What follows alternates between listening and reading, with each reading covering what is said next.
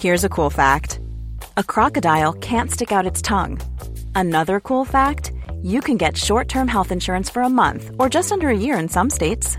United Healthcare short term insurance plans are designed for people who are between jobs, coming off their parents' plan, or turning a side hustle into a full time gig. Underwritten by Golden Rule Insurance Company, they offer flexible, budget friendly coverage with access to a nationwide network of doctors and hospitals. Get more cool facts about United Healthcare short term plans at uhone.com.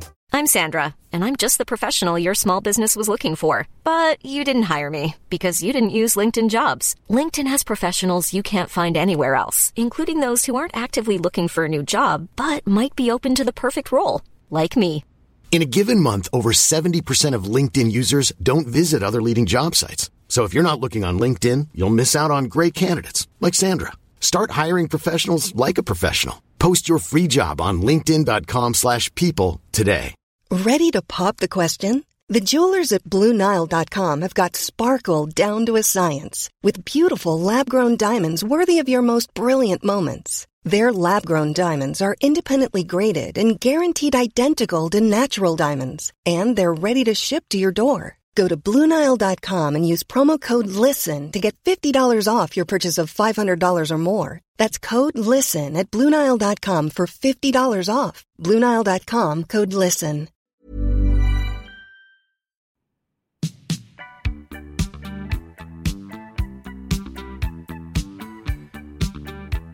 Welcome to the Capital Club podcast. This episode is brought to you by Excelsior Capital, an investment platform focused on democratizing private equity by providing individuals access to direct opportunities. To learn more about the firm and the Capital Club community, visit our website at www.excelsiorgp.com and connect with Brian on LinkedIn.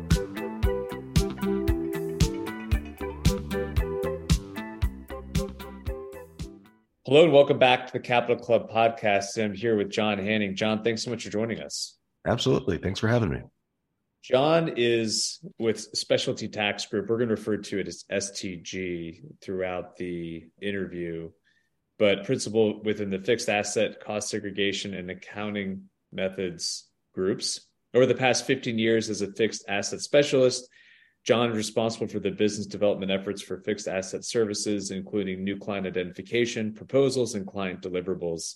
He has led and executed cost recovery studies on more than 5,000 facilities, including healthcare, retail, manufacturing, commercial office, multifamily, power generation, and dealerships. And he's got a litany of certifications and presentations he's done and accolades, which we'll include in the show notes, but it's, it's very impressive. And we've worked with John and his group a lot over the last few years. So I'm excited to have you on. Thanks so much for joining us. Yeah, no, this is exciting times. Living in the very sexy world of specialty tax, you know, deductions and incentives and credits, you know, I look forward to getting into it. Yeah, I mean, and so let's go right there. I mean, maybe not the most exciting piece of the business, but when you're talking about real estate, you know, everyone lauds the tax advantages of direct real estate ownership depreciation and cost segregation analysis is a big part of our pitch. We only work with taxable investors, and it is a very powerful tool that people should use. So let's kind of start high level. What is depreciation, and how does a cost segregation study relate to that depreciation? Yeah, so we work with clients that that own bricks and sticks, right? So if you are a franchisor that has multiple restaurants, or you're a real estate company that owns medical office buildings or apartment complexes, you're very likely a client of STG. And the IRS gives you gives the taxpayer an allowable depreciation deduction for the recovery and or the wear and tear of that facility over time. So Usually, the long life property for a commercial property will be 39 years, or for a residential property will be 27 and a half years. What cost segregation does is accelerates those tax deductions allowable to the client. So, real property depreciate over long life, 39 years or 27 and a half years. Personal property might be recovered over five or seven years. Land improvements are recovered over 15 years. Cost segregation is the exercise of identifying those additional assets and assigning the correct recovery periods. With bonus depreciation at play currently at 100%, that allows a taxpayer to quickly recover to offset income their depreciation. So we're using additional deductions to drive down income to create cash flow. Maybe you roll that cash flow into the next deal or you know put it in the market and and make a ton of money with it. So it's a time value of money concept and that's really where the value comes in. We it should be pointed out we don't create any additional deductions. We just front load the deductions allowable to the client through a cost segregation. And there's really, to your point, there's two things going on here, right? There's there's accelerated net depreciation, which is providing a theoretically better after tax return for the investor, which is allowing you to theoretically offset losses elsewhere in your portfolio if they were to occur. And so, again, for a taxable investor that has multiple real estate investments, extremely powerful. You referenced bonus depreciation. Could mm-hmm. you define that term within the parlance of commercial real estate professionals? Yeah, so absolutely. So bonus depreciation was born back in 2001. Actually, significant event in our country, September 11th, 2001. And so the service came up with it, or Congress came up with an idea of, hey, let's incentivize people to continue to build, continue to add to their properties. And so it's changed over the its time frame. It was 30%, it was 50%, it went away, it came back, it was 100%, so on and so forth. But the most recent act, the Tax Cuts and Jobs Act, that impacted bonus depreciation, made it 100% bonus eligible for five years, 2017 for five years, and then it steps down by 20% in the remaining five years. So we have a roadmap of 10 years to understand how bonus depreciation is going to act. Now, what bonus is, is that any short life asset is eligible for bonus depreciation. This is newly constructed and acquired properties now through the Tax Cuts and Jobs Act. That means that you can take bonus depreciation at 100% for any short life asset. For example, if I was able to accelerate uh, a half a million dollars into personal property, five year recoverable, instead of recovering that half a million dollars over five years, bonus depreciation at 100% says that I can take it all in year one. So that's and it's based bonus depreciation is based on the placed in service date, not based on when you make the change. So if you place something in service in 2022 and are able to identify short life assets defined as 20 years or less, you can apply 100% bonus to the that total value. That helps because you know you might have a big tax bill at the end of the year and you can drive down that tax bill, create that additional cash flow by exercising and pulling that depreciation lever. And you referenced the the step down or the sunset within the depreciation, the bonus depreciation regime. We are entering into the last year of 100% depreciation. Could you maybe walk us through kind of the timeline of, of where we stand today? We're recording this in October of 2022. Yeah, so 2017 Tax Cuts and Jobs Act were, was released, and we had 100% bonus through 2022. So anything that's placed in service until 12 31 2022 is eligible for bonus depreciation. There are a couple of caveats to that, but in generally speaking, that's correct.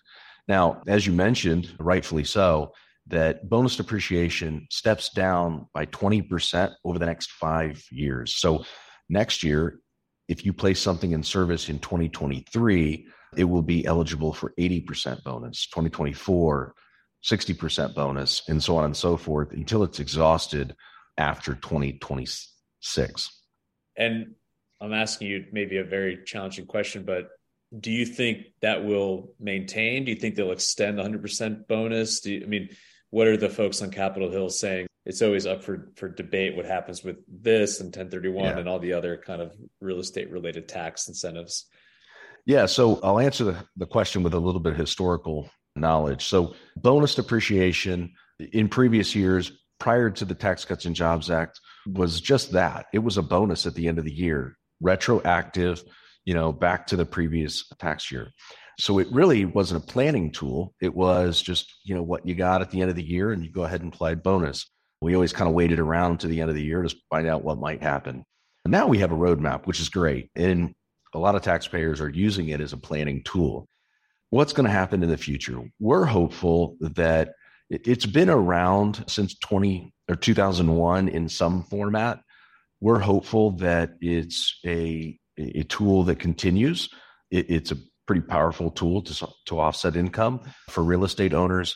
Real estate, you know, spurring real estate or allowing clients to, to take advantage of this has really pushed real estate forward. You know, it's it's been people are getting maybe out of other businesses and into real estate to offset that income becoming real estate professionals. So, what's going to happen? You know, my crystal ball tells me that we're hopeful that it continues, but you never really know. What we do know is that, you know, it's an election year. So, we're going to have change. And for us, change is good, right? And what what'll happen is is that I tell you that hey, Tax Cuts and Jobs Act is going to drag this out through 2026 or until the next change comes. So, you know, we may experience 80% at least that's what the rules tell us for next year. But, you know, that could get changed by the service. We could have additional tax guidance come out and that could get changed. So my yeah, crystal ball, my crystal ball is a little fuzzy today. I understand. It, it will be horse trading like usual in these things. So you're going to hear a lot about this uh, one way or the other, but it will be on the table and who knows what will happen with it. So, so given the the reductions, and let's just assume that the current sunset step down maintains, it, does it negate the benefits of cost seg? Should, in your opinion and experience, should people still continue to do them even though it's reduced? Yeah, they should still continue to do them. Look, accelerated deductions is just one component of cost segregation. The other, so that's the primary goal if I say to a client, hey, if you pay me $10,000 for cost seg, I can create a million dollars of additional deductions. They're able to get their mind around that pretty easily. But the secondary goal is to create the different units of property for future dispositions. So when we deliver on a study, we don't just, you know, tell you, hey, you closed on a building, you know, it's $3 million all in the same bucket. We tell you, hey, look, this is how much is applied to the roof, the windows, the floors, the doors, all the personal property, everything on the exterior footprint of the building that is a, a, land improvement. We break it down into a much higher level of detail. So if in the future you do a renovation, maybe you're forced to capitalize the cost associated with that renovation, the service now tells you you can take an allowable deduction or disposition for the old asset that you otherwise threw in the garbage. So you're able to go back to the study and say, okay, look, I, when I bought the building, they didn't tell me that I had, you know, a total window amount of, you know, $5,000, but I still have a recovery of half of that. And I'm going to go ahead and, and take that as an allowable disposition in the current year. Yeah, I agree. I mean, people should continue to do these things, but it, it's a reasonable question to ask. If people are, you're going to start to hear a lot about the step down, the reduction, but it's still incredibly powerful. Let's talk about kind of timing. Say you're, you know, acquiring a piece of commercial real estate or developing one. At what point do you engage with your firm to begin the study? What's like the, the most best practice in terms of timing? So, as you mentioned, we're transaction based. So it's either typically an acquisition or newly constructed, newly constructed an entire building itself, or maybe just a, a renovation of an existing building. So I'll talk about them separately. Acquisition, the day of closing. Typically, if we're uh, involved at the day of closing, it's the top of everybody's mind. Everybody has their fingertips on items that we need closing statement, property condition reports, uh, appraisals. Uh, it makes it easy for us and for the client to trade information and complete the study. Also, it allows us to have the study done well in advance of when you need it for the tax filing. We don't always get that advantage, but you know, if we have an opportunity to really dig our teeth into what the property is, you know, how it's being used, those kinds of things really oftentimes yield a better study from a supportability standpoint. Now, that's separate from newly constructed. We like to be a part of the once you begin construction. Now, the construction may take even two years, and so it's a, a lot of hurry up and wait But what we can do as, as cost segregation professionals is sit down with the general contractor and the client and ask them to break up certain components. They may have the information, but they provide it to the client in a summary format.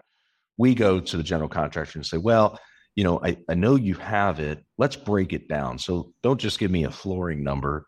Give me the number for tile and carpeting and, and VCT and all those things as well. That way, when it's all said and done, instead of going to the drawings and estimating uh, values for those items, we have the actual cost. When we do estimating, typically we're erring on the side of being conservative. In that case, we would not have to be. We can get the actual cost, again, helping with supportability. This drags on, you know, it, as long as, you know, things are constructed. We don't complete our study or finalize our study until the project is 100% complete and all the, you know, costs have trickled in, but it certainly helps with supportability of the study. And that's when right right at the onset is when we'd love to get involved. So you're you're using the term supportability. That kind of triggers a, a question of is there audit risk here? How does the IRS typically view these studies? I assume that you've been through kind of multiple transactions with the with the IRS. Right. So, you know, some people say, well, I don't want a cost segregation study because it, it increases my chance of audit. That's not true. There's no truth to that whatsoever. But I tell taxpayers, you know, you can put anything you want on a tax return. You just have to be able to support it. And that's where we come in, right? I've seen the wet thumb in the air method of doing cost segregation. Maybe a, a you know real estate professional has an attorney that says, "Hey, I can do that," or maybe they have a, a CPA that says, "Hey, look, I think I can figure this out."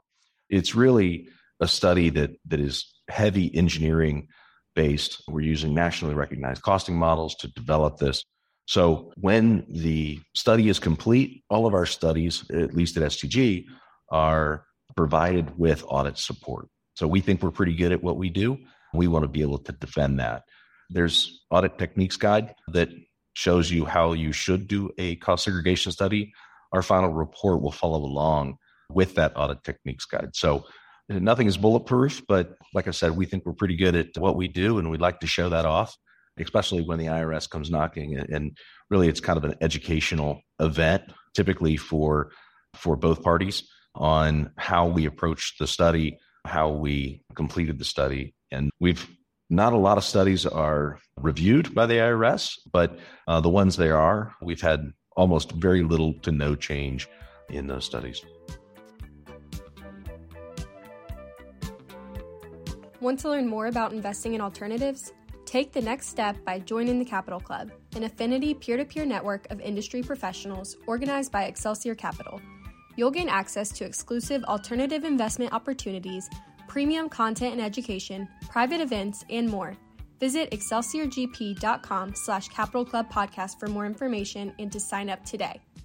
Yeah, we'll say for listeners who've never gone through this, STG is first in class and produces a tome of materials through engineering and, and tax professionals. And again, it's one of those things where you may feel like it's overkill, but if you get a call from the IRS, you'd much rather have this in your back pocket and this firm being able to produce the documents and, and their knowledge base if that were to happen. So it's definitely nice to have have you all as a resource there. Are there situations where it doesn't make sense to do a cost seg? Yeah, absolutely. So the couple of questions we ask right out of the gate are Are you making money? Meaning, are you paying taxes? And are you going to hold on to the property for any length of time? So the answer to the question, the first question is if it's no, I'm not making any money. Well, I don't want to have them spend money to create a cost segregation that creates additional deductions to offset income because there is no income. So in that scenario, you know, I would tell them, hey, don't do this. We don't want to create any larger NOL that you already have by spending money to do this. So if potentially they're not making money now, but they're going to make money in five years, we can do that. We can do a cost segregation study on a look back, do it five years from now. Now they've got the money, they do need the deductions. That's a lever they want to pull at that time.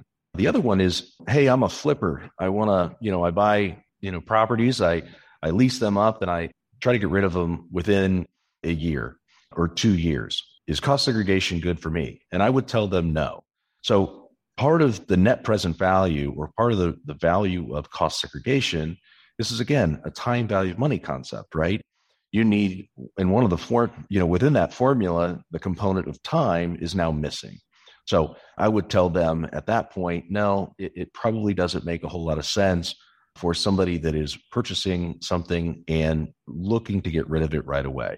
Now, you might do a project and somebody comes along two years from now and says, Hey, I'll give you double what you paid for it.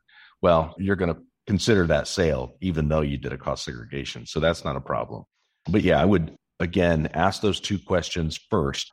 Am I making money? Could I use the deductions? And then am I going to hold on to this to make sure that I'm getting the full benefit of the cost segregation? If those two are yes, then move forward. If it's if it's no, I would not move forward.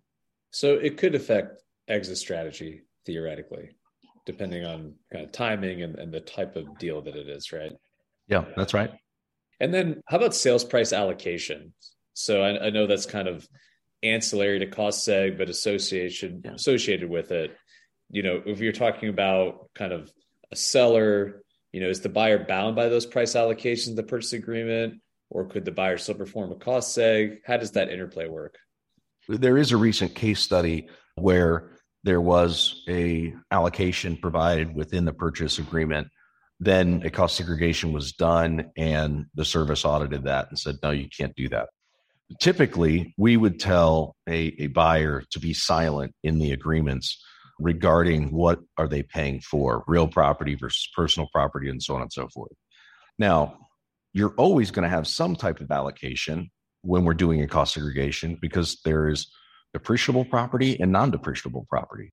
You bought a building on a parcel. So that parcel where the land or the dirt itself is non-depreciable. And you have to come up with a value for that. And then of course, the bricks and the sticks, anything atop that soil is depreciable. And typically we would guide a, a taxpayer to look at maybe an independent appraisal to find out an allocation between the two. Typically, they're looking at auditors' websites. That'll provide you some type of allocation. Um, I have a lot of clients that are using, you know, an 80 20 split. That might be a, appropriate in most parts of the country. If you're in the middle of nowhere in Wyoming, well, land might be a little cheaper out there. Maybe that that doesn't work. If you're in, you know, Manhattan, maybe that allocation doesn't work. But double checking it, make sure you're you're comfortable with it as a cost segregation professional, we kind of conflict out of creating that for clients, but we certainly provide guidance through that process. And so, kind of uh, related to your last comment, if you do have an in house CPA, if you have a COO or accounting tax group internally, and I'm asking you to kind of talk your book here, but why can't your in house group do this themselves? Why can't they create the allocation or do the cost sorry, segregation? I guess either, but let's go back to cost seg as the focus. Right. So the individuals that are qualified to do cost segregation are, are typically individuals that come from an, some type of engineering background or construction background. I know at times I'll have clients say, "Well, why why doesn't my CPA just do this?" Well, they're they're typically not qualified to understand how much a roof cost on a building in which was acquired. Like I said, we use nationally recognized costing models to create each component of a building, put a value to each component to a building. And to your point before, it goes into a level of detail that is eye popping to most. So when we're doing a cost segregation study, yes, we're, we're building a, a square foot model, but then we're also looking at every asset and then how it's used within the property. There might be some building lighting, general lighting in a building is long life property. Task lighting or decorative lighting would be personal property. So even using the same asset as lighting, it could be treated two different ways. So this is going to give our, our profession or myself way too much credit, but this is how it was explained to me. You have to be a good engineer because you have to know how buildings are constructed and put together. Uh, you have to be a good tax accountant or CPA because you know you you need to know how this works into the overall client's tax strategy. But then you have to be a good attorney because we're using case law every step of the way to determine this asset should be treated like this, and here's the case law as it relates to it. So again, you've got to bring all of those facets together to be a good cost segregation engineer and be able to support, you know, your your findings. And what's the typical? I know every deal is going to be a little bit different, but typical cost, timeline, etc., for a cost seg study.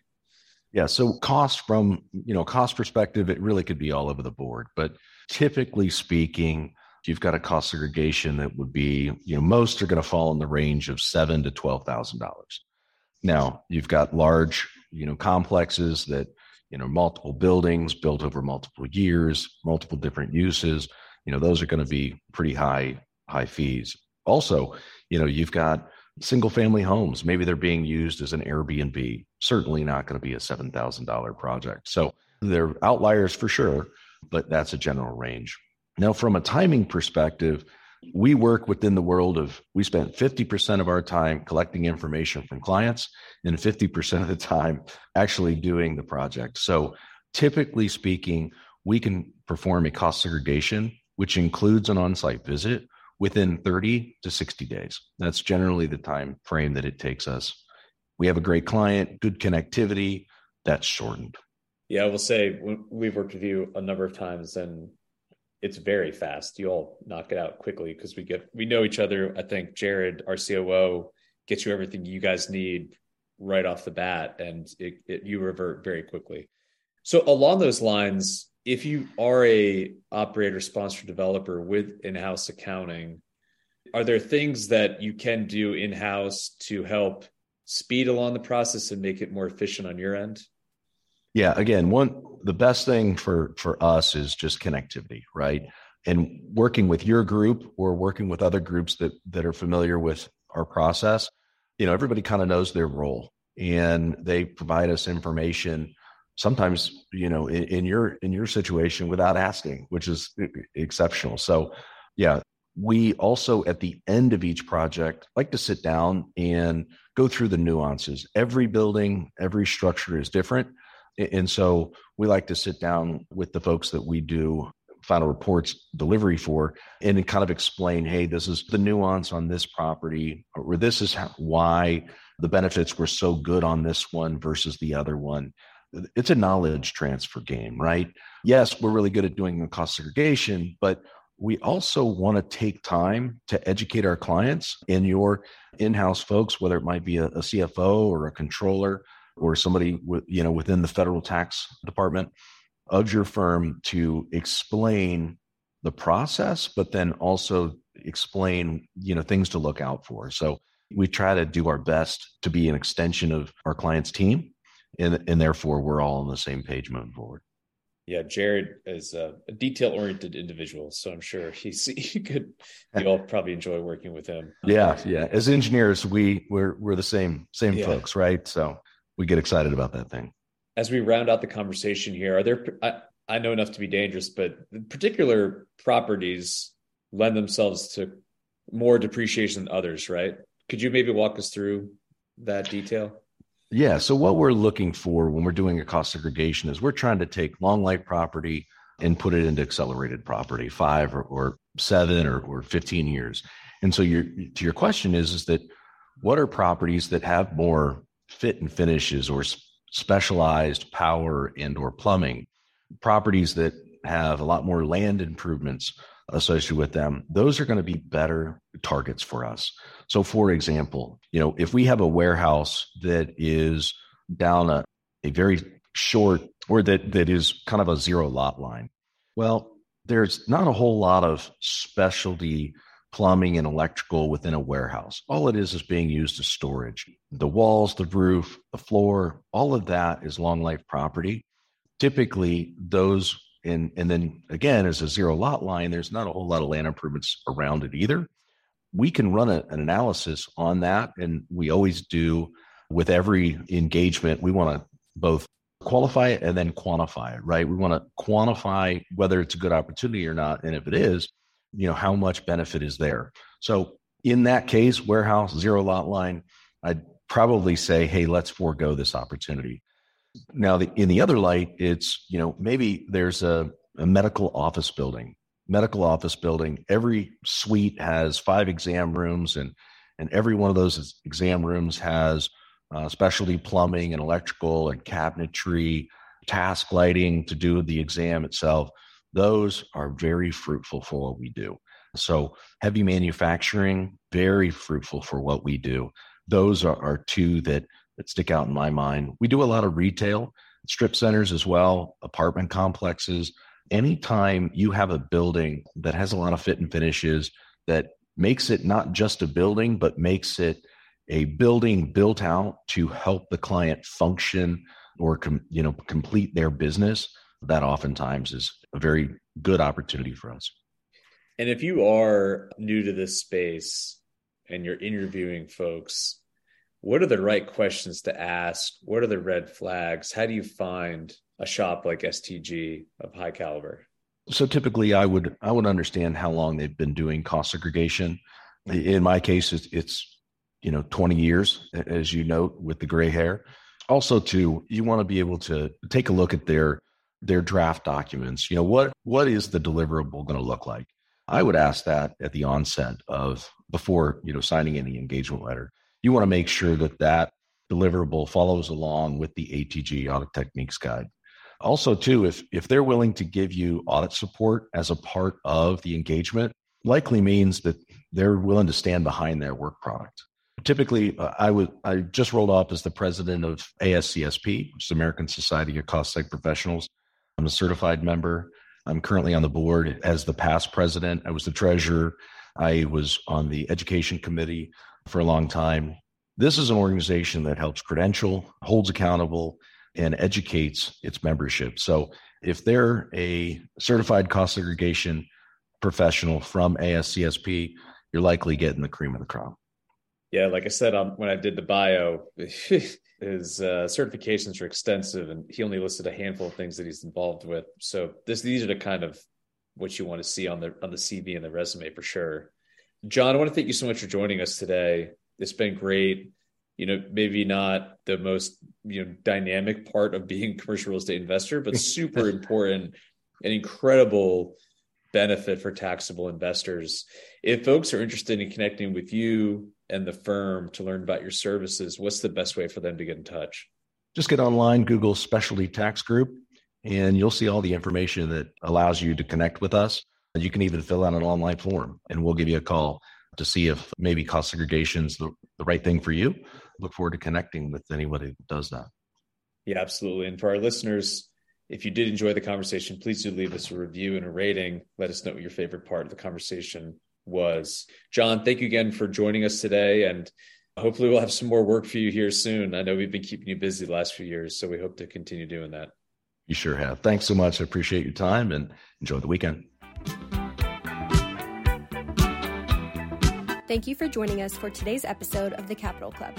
If you enjoyed what you heard in this episode, please like, rate, or leave us a review, and stay tuned for our next episode coming soon.